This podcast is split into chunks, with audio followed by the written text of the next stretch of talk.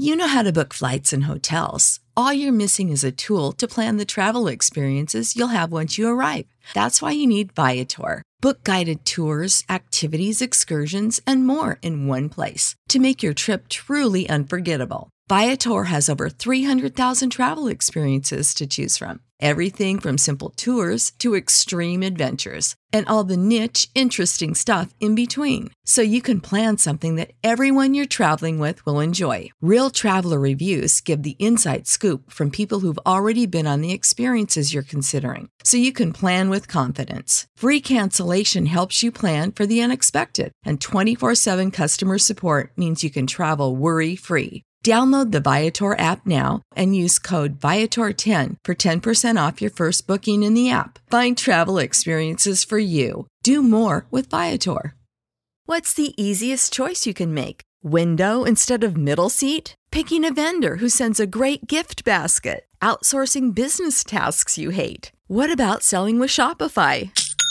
Whether you're selling a little or a lot, Shopify helps you do your thing, however you cha-ching. Shopify is the global commerce platform that helps you sell at every stage of your business. From the launch your online shop stage to the first real life store stage, all the way to the did we just hit a million orders stage. Shopify's there to help you grow. Whether you're selling scented soap or offering outdoor outfits, Shopify helps you sell. Wherever and whatever you're selling, Shopify's got you covered. Sign up for a $1 per month trial period at shopify.com slash try. Go to shopify.com slash try now to grow your business, no matter what stage you're in. Shopify.com slash try.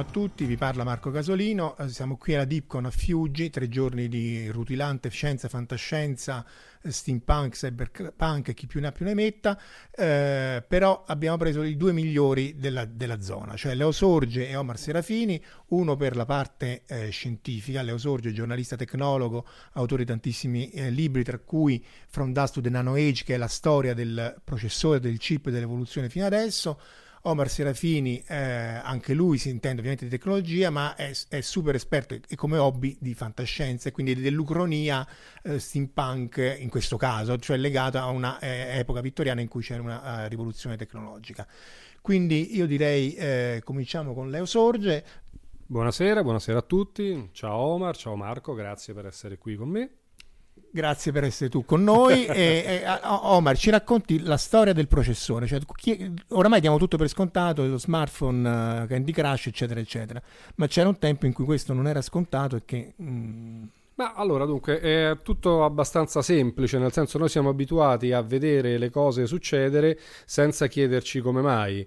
In realtà mh, tutto è cambiato quando il software, quindi una um, forma di expertise, è stato um, eseguibile su mh, dispositivi che potessero essere in qualche modo trasportabili e portabili. Questo oggetto è il cosiddetto microprocessore che prende tanti nomi e che storicamente ha um, una scaturigine nell'italiano Federico Fagin che andò alla Intel e sviluppò questo progetto.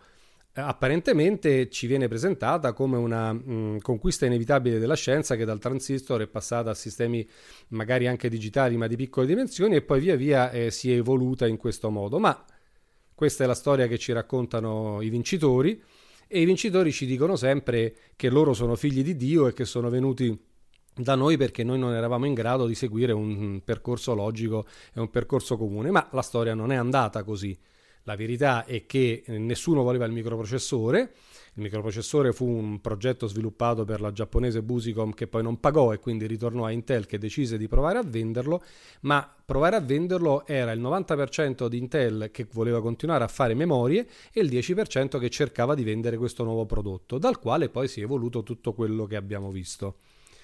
Eh, c'è da dire questa cosa, che ehm, prima di passare all'ucronia vera e propria, perché c'è anche in questo caso un'ucronia, eh, la, eh, lo sviluppo di queste eh, tecnologie è andato intorno al documento, quindi si è automatizzato il documento. Eh, una cosa che eh, poteva succedere ma poteva anche non succedere. Che intendi per documento? Scusa, il, docu- doc? il documento dal file doc, il file PDF, del, de, dei fogli di carta e i contenuti che erano lì dentro, che mh, ogni, ogni, ogni, documento ha in realtà 100, 200, 300 byte ogni foglio di contenuto significativo e invece noi trasferiamo eh, decine di migliaia, se non centinaia di migliaia di byte in infinite copie, cosa che poteva essere fatta mh, molto più semplicemente, direttamente senza sistemi con interfacce grafiche o di un certo peso. Cioè una specie di fax o di mm, te- telescrivente? Ma no, pensa ai contenuti di, di infor- contenuto informativo dentro una fattura. In realtà, a parte una serie di indici che già conosciamo come eh, l'emittente e il ricevente, ci saranno 30 byte, 40 byte, 50 byte di caratteri, ma noi facciamo questa cosa che produciamo sul nostro computer il file di carta, poi lo stampiamo, lo mandiamo, lo, facciamo, lo riscandiamo, facciamo 800k, un mega e lo rimandiamo in reti che vengono usate in maniera assolutamente inefficiente, mentre con con 0,02 secondi potremmo mandarla in giro per tutto il mondo il contenuto informativo essenziale. E questo vale per più o meno tutto quello che è successo, che probabilmente, ma andiamo ad affrontarlo magari in un altro momento, probabilmente lo a, lo dobbiamo alla storia particolare di Microsoft.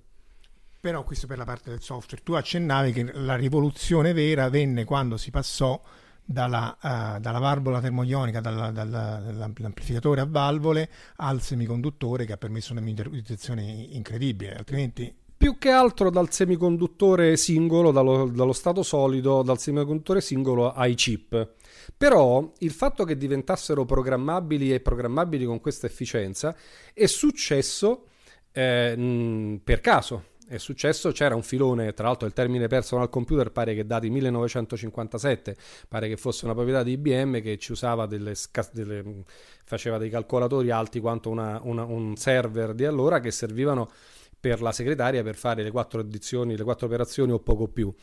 Ma eh, cosa succede? Noi abbiamo quindi questa storia ufficiale dei, dei, dei computer che abbiamo visto evolvere in un certo senso e riteniamo che tutto ciò che abbiamo visto sia stato inevitabile perché su questo abbiamo sviluppato eh, tutta la nostra conoscenza, quindi mh, dai sistemi operativi a Linux, eh, da internet che è figlia di un'altra cosa, a tutto quello che vediamo e fino ai telefonini che nascono in realtà diventano forti quando riusciamo a metterci dentro un PC addirittura per poi via via riuscire a togliere i vari pezzi del PC per renderli più semplici. Oggi i telefonini sono in realtà degli switchbox, sono dei telecomandi che Sempre se è il cavo giusto. Quelli sono, sono, i problemi che abbiamo sempre anche noi, anche per le scarpe. E, ehm, però ehm, quello che noi non sappiamo è che prima del primo microprocessore dal quale è uscita fuori questa automazione del documento, eh, c'era stato un altro microprocessore ed era il chip sviluppato da un team al cui interno c'era Ray Holt, un americano ancora vivente e che è il chip che rese automatiche e digitali, fu la Digital Transformation, ehm, dei caccia americani dell'F-14A con il quale l'America bombardò il Vietnam. Quindi è un, è, per questo non si sa, comunque meno nota questa cosa perché era un segreto militare, quindi probabilmente è venuta fuori dopo, come anche nei chip russi e l'evoluzione sovietica della, No, immagino esattamente, fosse... esattamente. Il chip eh, di Holt è stato tenuto fermo per 30 anni, poi diedero l'ok. Lui riuscì in qualche modo a far parlare di sé sul um, Washington Post, dove io lo conobbi e da allora è tutta una serie di informazioni eh, che però riguardano solo pochi appassionati perché eh, era finita la grande epoca di divulgazione sui microprocessori che fu in realtà localizzata e giustificata da un, da un evento particolare, cioè quando il chip Pentium di Intel non funzionò.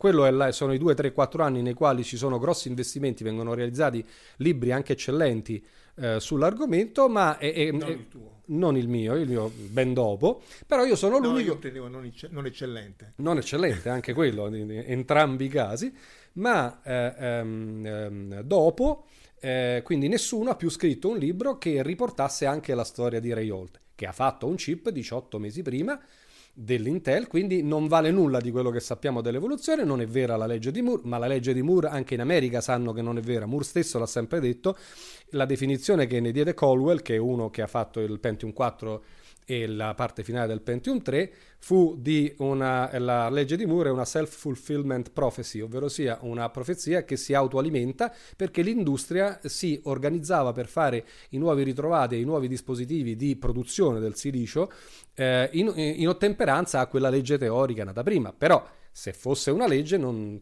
potrebbe permettere un chip leggermente più grande, meno geniale nella fisica, 18 mesi prima e per di più in specifiche militari, cosa che invece i chip Intel non erano.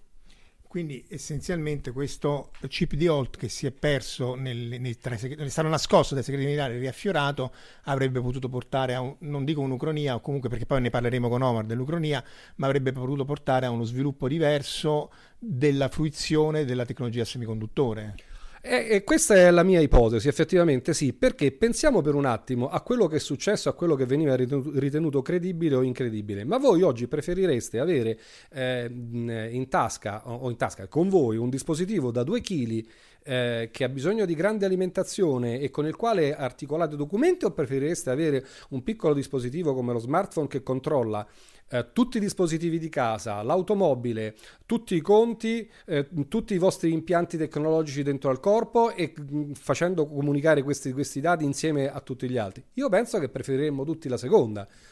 E questo è quello che sarebbe stato possibile se fosse eh, arrivato industrialmente primo e poi con la stessa forza di produrre innovazione, produrre cambiamento, produrre standard eh, sul mercato probabilmente i, le fatture e gli altri documenti che abbiamo si eh, muoverebbero ancora a 300-400 byte per volta e, mm, in sistemi automatici machine to machine o comunque che si parlano e si organizzano tra di loro senza bisogno di tutta quell'infrastruttura che abbiamo visto e che è, eh, è basata sul nulla.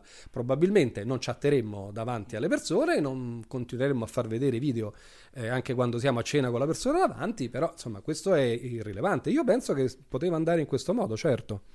Quindi questa è una, una possibile, una possibile biforcazione verso un altro mondo. Andiamo leggermente più indietro e, e, c'è Colossus che è il computer fatto da Tommy Flowers che faceva parte del team che ha decrittato Enigma a Bletchley Park in cui c'era Alan Turing c'è stato il film The Imitation Game Colossus anche lì fu dis- il primo computer a, a, a valvole termoioniche fu distrutto a, quando vinsero la guerra perché era un segreto militare e quindi anche lì se ne perse, tra l'altro se l'era pagato con i soldi suoi Tommy Flowers, eh, se ne persero le tracce e fu recuperato solo eh, successivamente. Anche lì se fosse, divent- non dico open source, ma se fosse divulgato in, nei primi anni 40, l'evoluzione della, della tecnologia dell'informatica sarebbe potuta essere diversa. Ma con Omar voleva andare ancora più indietro, cioè alla The Difference Engine e il vittoriano steampunk, cioè... Uh Dunque, eh, abbiamo visto due generi che ultimamente in campo fantascientifico tirano moltissimo, steampunk e ucronia. Uh, devo dire la verità che io personalmente preferisco l'Ucronia, ma uh, come dire, è, è, un giudizio del tutto personale. Um, si, rius- si, riescono secondo te, Leo, uh, a congiungere in una maniera perfetta, se vuoi, due generi che sembrano gemelli separati alla nascita? che però eh, lo steampunk ha preso questa der- derivazione, tenuto conto anche che è un genere che ultimamente va molto di moda. Allora, qui bisogna fare una premessa, secondo me, di tipo fantascientifico in scrittura. Se tu mi definisci, eh, eh, allora, l'ucronia vive su due binari, su due definizioni diverse. Se tu, a seconda che tu debba rientrare nella storia che noi conosciamo o no, se sia una, una deviazione temporanea oppure no. Lo steampunk è una deviazione che non rientra. La, l'ucronia eh, del, della quale parlo io, la, possibile ucronia della quale parlo io, che in questo caso sarebbe più una counterfactual technology che una counterfactual history, eh, non rientra. Quindi se la tua definizione di ucronia è, mh, prevede che si rientri nella storia che conosciamo, eh, no, non possiamo, cioè sono, sono, sono percorsi, è una diramazione a tutti gli effetti. Se dobbiamo rientrare, eh, dobbiamo fare un altro percorso, dobbiamo chiederci se e come farla rientrare. Allora dobbiamo immaginare che dopo aver imparato a controllare, io penso che eh, controllare eh, gli eventi e controllare cioè, mh, i sensori sia, ehm, non, non, comporti per forza eh, controllare la produzione di contenuti su un dispositivo. Quello è un altro discorso, diciamo, il personal computer sarebbe esistito ma sarebbe stato come le workstation di una, di una certa epoca, sarebbero stato a disposizione, perché chi deve produrre contenuti, quali essi siano, ha bisogno di un dispositivo potente che non può mettere in tasca e non può controllare col dito. Quindi quello è un altro discorso, però quello sarebbe arrivato con un equivalente dei mainframe, non so con quale tecnologia sviluppata in un certo modo, resa a disposizione come dei terminali è a disposizione non nelle singole case, ma o in co-working o direttamente nelle, nelle sale equivalenti co-working delle aziende, eccetera. Per... Poi, quello che adesso poi eh, è diventato il cloud Oh, allora, il cloud, anche il cloud tecnicamente richiede due cose diverse. Se devi mh, spostare eh, gigabyte o terabyte di dati per volta perché hai dei database infiniti o dei, dei, dei, documenti o dei file o dei video di un certo tipo, hai bisogno di reti fatte in un modo, di sistemi di storage fatti in un modo, e, e, è proprio diversa l'architettura e quindi è diverso quello che ti serve. Se invece devi spostare, come nel caso dell'internet delle cose, eh, compresa anche la, la, la guida automatica, piccoli blocchi di dati a velocità furibonda e asincroni, quindi senza ehm, doverlo, eh, poterlo prevedere, e allora eh, hai bisogno di un'architettura diversa e le due collidono. Come, come, come, per un certo periodo quando dovevamo abbi- eh, portare le, le, le, le, reti telefoniche cellulari a p- p- comunicare internet, ci abbiamo provato ma non ci siamo riusciti e le abbiamo dovute rifare a capo, insomma. E era proprio diversa la centrale, era diverso l'hardware che c'era dentro. Um, dal punto di vista te come scrittore, eh, il fatto di eh, creare, perdonami, ideare un romanzo ucronico eh, è più difficile perché c'è dietro anche un lavoro di studio, il fatto di calarlo in un contesto storico più o meno credibile, eh, il fatto di ehm, generare degli scenari credibili rispetto allo steampunk. Allora, eh, la mia idea della scrittura è che i vincoli eh, esaltano le qualità dello scrittore. Eh, secondo me nessun bravo scrittore eh, è mh, veramente bravo, anche se ha successo, se non ha considerato tutte queste cose, ma indipendentemente dal genere. Quindi tu devi sapere esattamente in che contesto ti muovi, devi avere tutte le pezze d'appoggio, devi pensare come pensavano i tuoi personaggi, devi vedere cosa vedono intorno a te i personaggi e, e dopo puoi scrivere una storia che deve essere la parte forte del racconto, ma deve muoversi in un contesto assolutamente documentato. Eh, lo steampunk è bellissimo. Eh, il motivo per il quale eh, sei, perdonami, forse meno vincolato nello steampunk rispetto a un'ucronia nel senso puro del genere. Allora, lo steampunk descrive macchine che noi conosciamo almeno dal III secolo a.C.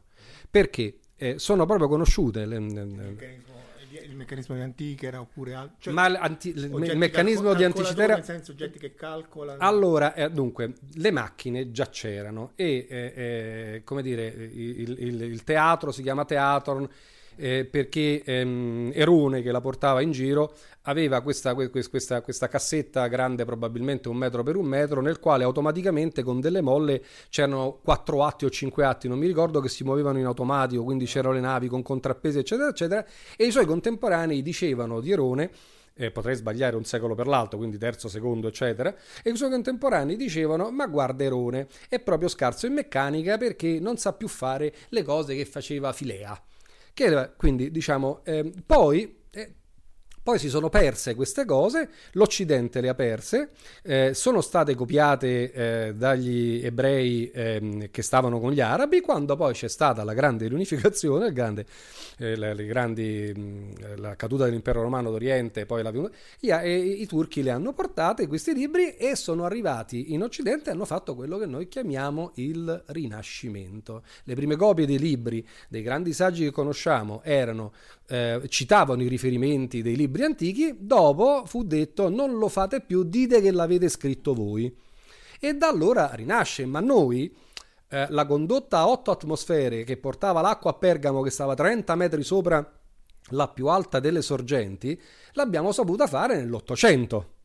Peraltro, come dire, inventando tutto il mondo che conosciamo perché sapevamo fare le campane perché avevamo tanti campanili, tanti piccoli, piccoli gruppi in competizione e la tecnologia delle campane è quella che fa fare i cannoni, che in Cina non avevano mai saputo fare pur conoscendo la polvere pirica. Uh, Dio, avere davanti un personaggio come Leo poi dopo mi in difficoltà. Lo devi ignorare, tu lo, lo lasci parlare. Io non ci sono. Però allora, quello che volevo dire è che appunto quindi, la, la, le macchine come oggetti calcolatori, come oggetti che muovono o, o che sono in grado o di prevedere l'eclissi, dico, esistevano in, vari, in varie fasi della civiltà. È software. Con un, con un, esecutore. Esatto, analogico, per cui non è necessario che poi debba farlo in digitale. Nel, nel caso del Difference Engine, eh, Sterling, se non sbaglio, eh, il libro è, è, il primo forse il libro steampunk vero e proprio, in cui lui immagina che Babbage eh, perfeziona questo Difference Engine, questa macchina calcolatrice, abbiamo la rivoluzione industriale nelle, nell'epoca vittoriana, poi ci sono tutta una serie di altre economie, questa non rientra, però appunto l'idea è un po' simile a questa di Holt, cioè tu hai un, vari eventi la no. differenza è questa, che il Difference Engine è comunque un computer a tutti gli effetti e eh, non, è un computer per elaborare dati, non per gestire dati sensoriali. Quindi io, eh, il Difference Engine, anche, anche, fatto, anche alimentato dal vapore, avrebbe portato agli stessi effetti che vediamo noi oggi. Mentre se tu avessi eh, potuto eh, ingegnerizzare una tecnologia che controllava qualunque tipo di dispositivo, perché in realtà questo faceva, avresti avuto un internet delle cose con 40-50 anni di anticipo rispetto a quello che abbiamo e probabilmente non avresti proprio visto gli altri computer eccetera. Per questo dico bisogna vedere dove vuoi andare. Eh, lo steampunk riproduce secoli prima quello che è successo, cercando pezzi d'appoggio tecnologiche che mi piacciono molto. È una cosa diversa dal dire se fosse, avesse avuto successo commerciale un dispositivo che controllava eh, altri dispositivi e sensori 50 anni fa, avremmo un mondo diverso, non avremmo avuto lo stesso mondo 200 anni prima. Questo è il lavoro di Ray Holt, questo americano che riesco a portare in Italia per la prima volta quest'anno a luglio e sto organizzando degli eventi a Roma per i quali mi sto così eh, barcamenando tra personalità di spicco eh, come voi per portare te- alla conoscenza del pubblico eh, questo fatto che verrà analizzato in vari eventi eh, in presenza di eh, esperti maker, in presenza di probabilmente una partita di calcio IoT, quindi con i, i, sensori nei parastinchi e altre iniziative di questo genere, tra cui una dedicata allo STEM, quindi mh, lui negli ultimi 15 anni, questo Holt da quando si è ritirato come progettista, insegna ehm, STEM, quindi mh, scienza, tecnologia, matematica però lui aggiunge sempre robotica perché... Eh, per, eh, no, ma non, cioè, ragazzi, stiamo scherzando. Cioè, se tu non la applichi, se non c'hai l'attuatore, se sta cosa non, non, non preme il pulsante o non va lui a fare l'equivalente del premere il pulsante, sta sullo schermo e non serve a molto. Quindi ci saranno questi tre eventi almeno, più altri, qui per ora tutti a Roma, però ecco, spargiamo il verbo. eventualmente poi magari sia, sia diciamo scientifica che poi fantascientifica che tu pubblicheremo magari sui social o no le date dell'evento. Siete molto gentili. Darò il, chiaramente il, il, il, calendario con un minimo di descrizione una o due righe perché le descrizioni devono essere divertenti. Quindi per esempio l'evento di, con, con, la partita di calcio è eh, da un calcio al passato. Avrà come titolo per dire mm, cioè, eh, c'è stata una certa evoluzione adesso dimentichiamoci cerchiamo di fare quello che possiamo fare adesso in poi lasciando i lacciuoli del passato. Fra i vari scrittori, diciamo, che hanno trattato Ucronia, per cui mi viene in mente Dick, mi viene in mente che a me mi piace moltissimo l'italiano Farnetti, qual è che ti senti più vicino? Allora, eh, tu mi hai citato Mario, che è un mio grande amico, quindi io ho, ho delle grosse difficoltà. Mario, non te la prendere. Mario, Mario, Mario, non te la prendere. Abbiamo parlato più volte almeno dei primi dei tuoi, dei tuoi romanzi, che sono ovviamente, come dire, eh, di ispirazione niente poco di meno che cercilliana, perché diciamo tutto questo eh, parte mh, dal Gettysburg di, da, da, di, di, di, Churchill, eccetera, almeno diciamo parte in tempi moderni. Allora, io mh, preferisco mh, un romanzo eh, del quale si conoscono i film che ne derivano, eh, ma forse non si, ric- non si conosce eh, Galui. Galui è l'autore di Simulacron 3, Simulacron 3 ehm, che è il romanzo dietro, dietro, a diversi film, tra i quali il tredicesimo piano, nel quale c'è il famoso discorso se noi siamo una simulazione o se esistiamo davvero. Ehm, Galui scrisse eh, questa cosa nel 64, anzi credo lo pubblicò nel 64 e lo scrisse nel 63. Ora, per quello che la gente normale sapeva all'epoca, ma complimenti, ma complimenti davvero per immaginare Tirando fuori una frase fatta in tempi non sospetti. In tempi non sospetti, ma anche in questo caso devi, vedi, devi vedere questa, le cose in questo modo. Ehm, quando Verne scrive del sommergibile, il primo sommergibile già c'è stato perché fu usato un piccolo sommergibile in legno catalafato, non mi ricordo mai se è catalafato o calatafato, però insomma mi intruppo volentieri su questo che argomento. Non entra, che non entra l'acqua. Insomma. Che non entra l'acqua. e fu usato nella mh, guerra di indipendenza dal sud al nord degli Stati Uniti guerra civile americana. Ehm, e, e, e, lui lo sapevano in pochi, ma lui lo sapeva perché tutte queste persone, vabbè, in quel caso era, era l'editore che era un grande esperto e si documentavano. Sicuramente Galui non si è alzato la mattina e ha detto mi invento il computer e un computer così complesso, anche perché noi dobbiamo sempre ricordarci che eh, tutta questa storia era stata in qualche modo, cioè c'è tutto quello che è stato fatto della, tra la prima e la seconda guerra mondiale che è andato perso come documentazione, ma che gli esperti già sapevano, diciamo, nella storia del transistor ci sono, sono compresi tantissimi aneddoti su questo argomento, quindi a Galui qualcuno qualcosa aveva detto. Però io trovo ancora oggi attualmente, eh, assolutamente attuale il suo lavoro, così come ne è la trasposizione moderna, eh, relativamente ormai moderna, eh, 10 Million People on a Chip, che non mi ricordo come si chiama l'autore, che non è anche, neanche italiano, per cui è un'ucronia nella quale si usano molte più relative addirittura. lo metteremo nelle note dell'episodio. Lo metteremo nelle note dell'episodio, eh, che è mm, eh, uno che inventa questa, questo mondo, mi pare fosse un australiano, è un romanzo molto bello, all'interno del quale eh, non c'è stato, eh, c'è stato il Big Bang, ma non c'è stata l'esplosione di un sole prima, e quindi eh, gli elementi che ci stanno sono a disposizione nel mondo artificiale arrivano al ferro perché questa è un'informazione che non tutti sanno. Gli elementi successivi al ferro non sono stati generati dal Big Bang, ma sono stati generati da un'esplosione de- dall'esplosione di una stella precedente. Mi corregga quanto La correggo perché sbaglia, cioè nel senso nel Big Bang è stato generato soprattutto idrogeno ed elio e, e frammenti. Fino, fino, al ferro è generato nella fusione nucleare de- della, della nucleosintesi stellare. Oltre il ferro la curva di energia delegata diventa non più efficiente, quindi più del ferro non puoi fondere e serve l'esplosione di una supernova per farti tutti quelli più, più pesanti. Okay, Però vabbè, è la sostanza è la stessa, so io che so pignone, eh, No, no, ma io per questo, cioè, voglio dire, io sto cercando, sto sollecitando sullo steampunk e, sul, e, e sul, sulle stelle. Sai che siamo più di bocca buona. No, no, ma io voglio dire, come dire lo, lo faccio apposta per rendere più attiva la, la, la conversazione. Uh, mentre invece mh, mm, su uh, quei, uh, quei romanzi di Ucronia mi viene in mente il ciclo delle Lilanee eh, dove c'è praticamente quella, non so se lo conosci. No, eh, non lo conosco. Non lo conosci, ah, per cui praticamente allora... Quello cosa ne pensi invece? Dove ci sono proprio storie alternative, dove per esempio nel ciclo di Lanè ricordiamo è quello dove praticamente c'è questa terra, terra per modo di dire, perché non, è, non, si riesce a capire se è veramente la terra, in cui sostanzialmente la razza dominante sono i dinosauri e l'uomo eh, non ha avuto la possibilità di eh, svilupparsi come vediamo adesso.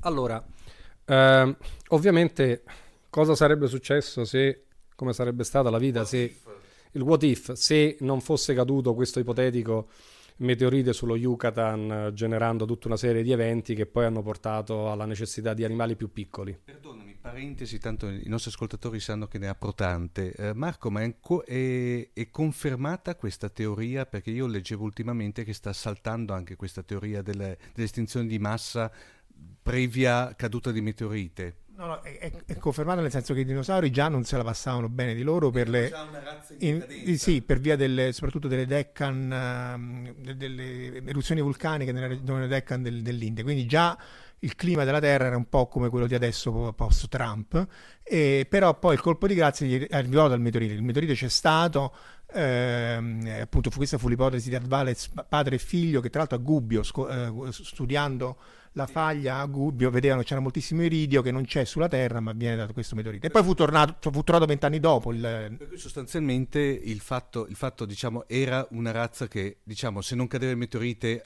in ogni qual modo era, era destinata quasi all'oblio. Forse sì, probabilmente, forse anche noi. Per cui, no, io più che altro mi volevo riallacciare alla questione del, anche di Dick e di eh, Galui che hai citato tu. No? Cioè, adesso va di moda dire, ah no, ma tutto l'universo può essere una simulazione al computer, eccetera, eccetera, alla Matrix. Questo categoricamente no, poi certo uno può essere sempre smentito, e questo ci dice che l'universo in cui viviamo noi non, viene, non è una simulazione, ma che non sia un oggetto talmente complesso da essere un universo, viene dai raggi cosmici di ultra alta energia, perché altrimenti noi li vediamo, sono particelle a 10 alla 20 electron volt, molto più energia più alta, una, una particella elementare ha la stessa energia cinetica di una palla di cannone, di, di, di baseball, e, e quindi per essere simulati questi oggetti qui, uno vuol dire che non può fare una simulazione alla Matrix arraffazzonata, perché altrimenti eh, richiederebbe una quantità di, di, computazionale che è pari all'universo. Ma allora non sto simulando l'universo, l'ho creato. E allora a Roma c'è un termine che però non ripeto qui, sì. è la stessa cosa. E, e, Beh, sai, sai, che i complottisti ti direbbero perché questo è quello che vogliono che... No, questo è quello che vogliono che tu creda, cioè che ci, sì, che ci sia uh, Galui, eh, che ci sia, uh, ci ha detto, chiedo umilmente scusa a Greg Egan per non aver ricordato il suo nome, che è l'autore di, dei, 10 per, dei 10 milioni di persone del Permutation City. E ok, eh, dunque sì, la lucronia ehm, in quel senso è sempre molto divertente. Io poi, diciamo, per gioco scrissi una serie di racconti nei quali la Terra era popolata da sauri, ma si scopriva alla fine. Ah, e, um,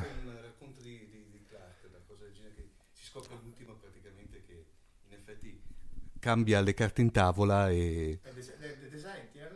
E invece, De Sentinel, quello che c'erano i soldati che si sparavano. No, era quel. Tanto l'abbiamo nominato giusto appunto ieri. Un, io l'avevo, l'avevo, letto in una raccolta dove c'era The Sentinel eh, in fondo. È quello dove praticamente c'è questi. Eh, diciamo, eh, c'è Venere che allo, uh, rispetto a noi era uno stadio di evoluzione uh, primitiva, poi a un certo punto, molto in là nei secoli, anzi nei millenni, l'umanità si autodistrugge e nel, e nel, frattempo i venusiani, che erano dei grossi sauri, non si riesce bene, comunque diciamo re, re, rettiloidi, uh, non stavo per dire rettiliani, poi è meglio di no, eh, erano le rettiloidi, eh, si evolvono, arrivano a, ad avere il, il, viaggio spaziale e c'è questa cosa carinissima che noi non riusciamo a capire questi. Loro arrivano sulla Terra, fanno degli scavi archeologici e trovano quello che è, lì si riesce già a capire, una pizza cinematografica. Sostanzialmente loro dopo millenni riescono a eh, costruire un qualche cosa atto a leggere questa questa um, pizza cinematografica e da lì inizia il, finisce lo spiegone di Clark e inizia il vero e proprio romanzo che è il racconto che è un racconto molto breve e c'è l'accademico che dice ai vari, ai vari colleghi finalmente siamo riusciti a costruire la macchina per leggere eh, il, un, un, documento del passato dei nostri fratelli terrestri. Proprio li cita così proprio fratelli terrestri.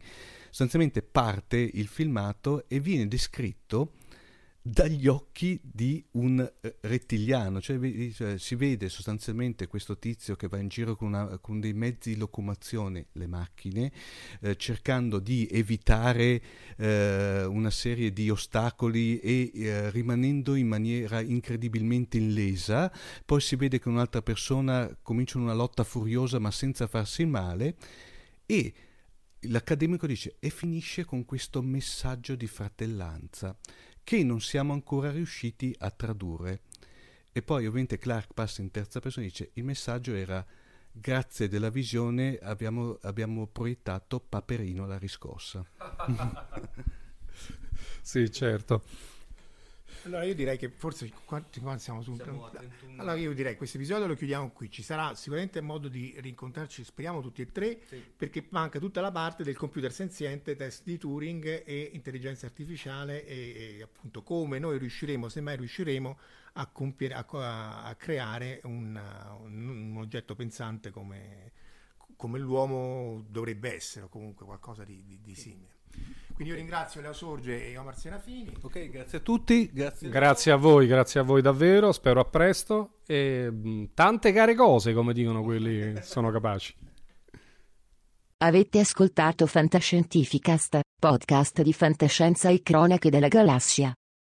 Da un'idea di Paolo Bianchi e Omar Serafini, con il contributo fondamentale e decisivo del Silon Prof. Massimo De Santo, www.fantascientificast.it, email, redazione chiocciolafantascientificast.it.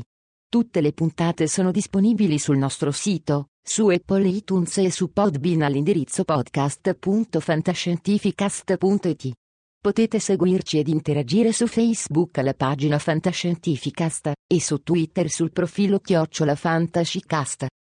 Se volete potete lasciarci una valutazione a 5 stelle su Apple iTunes ed offrirci una birra romulana o un gotto esplosivo pangalattico tramite una donazione PayPal utilizzando l'apposito bottone sul nostro sito. L'equipaggio di Fantascientificast vi augura lunga vita e prosperità e vi dà appuntamento alla prossima puntata.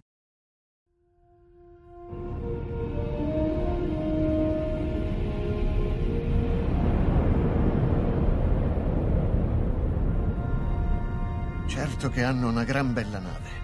E hanno un capitano ancora più grande. Allora è finita a quanto pare. Io dico che sarebbe il caso che ci muovessimo anche noi. Capitano, ho appena ricevuto un ordine dal comando. Dobbiamo tornare alla base immediatamente. Cambiano equipaggio.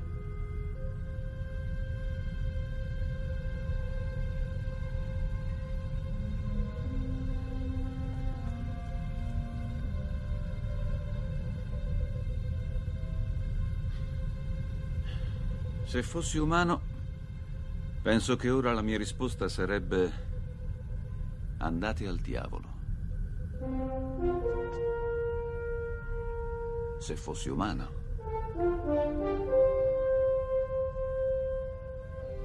Che rotta, capitano.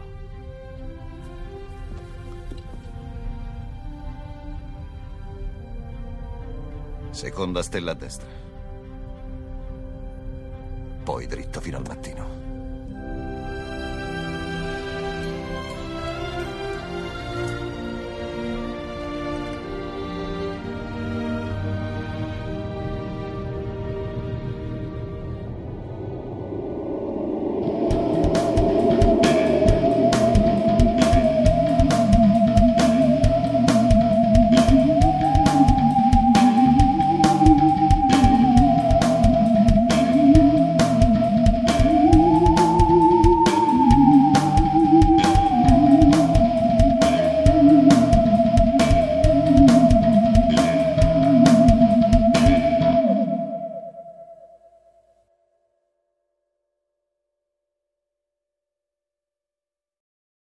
Sick of being upsold at gyms? My guy, you're currently a base member. For $90 more, I can upgrade you to our Shred membership. For 130 more, you'll be a Swole member. And for just $300 more, you'll reach Sweat Platinum. At Planet Fitness, you'll get energy without the upsell. Never pushy, always free fitness training and equipment for every workout. It's fitness that fits your budget. Join Planet Fitness for just $1 down and $10 a month. Cancel anytime. Deal ends Friday, May 10th. See Home Club for details.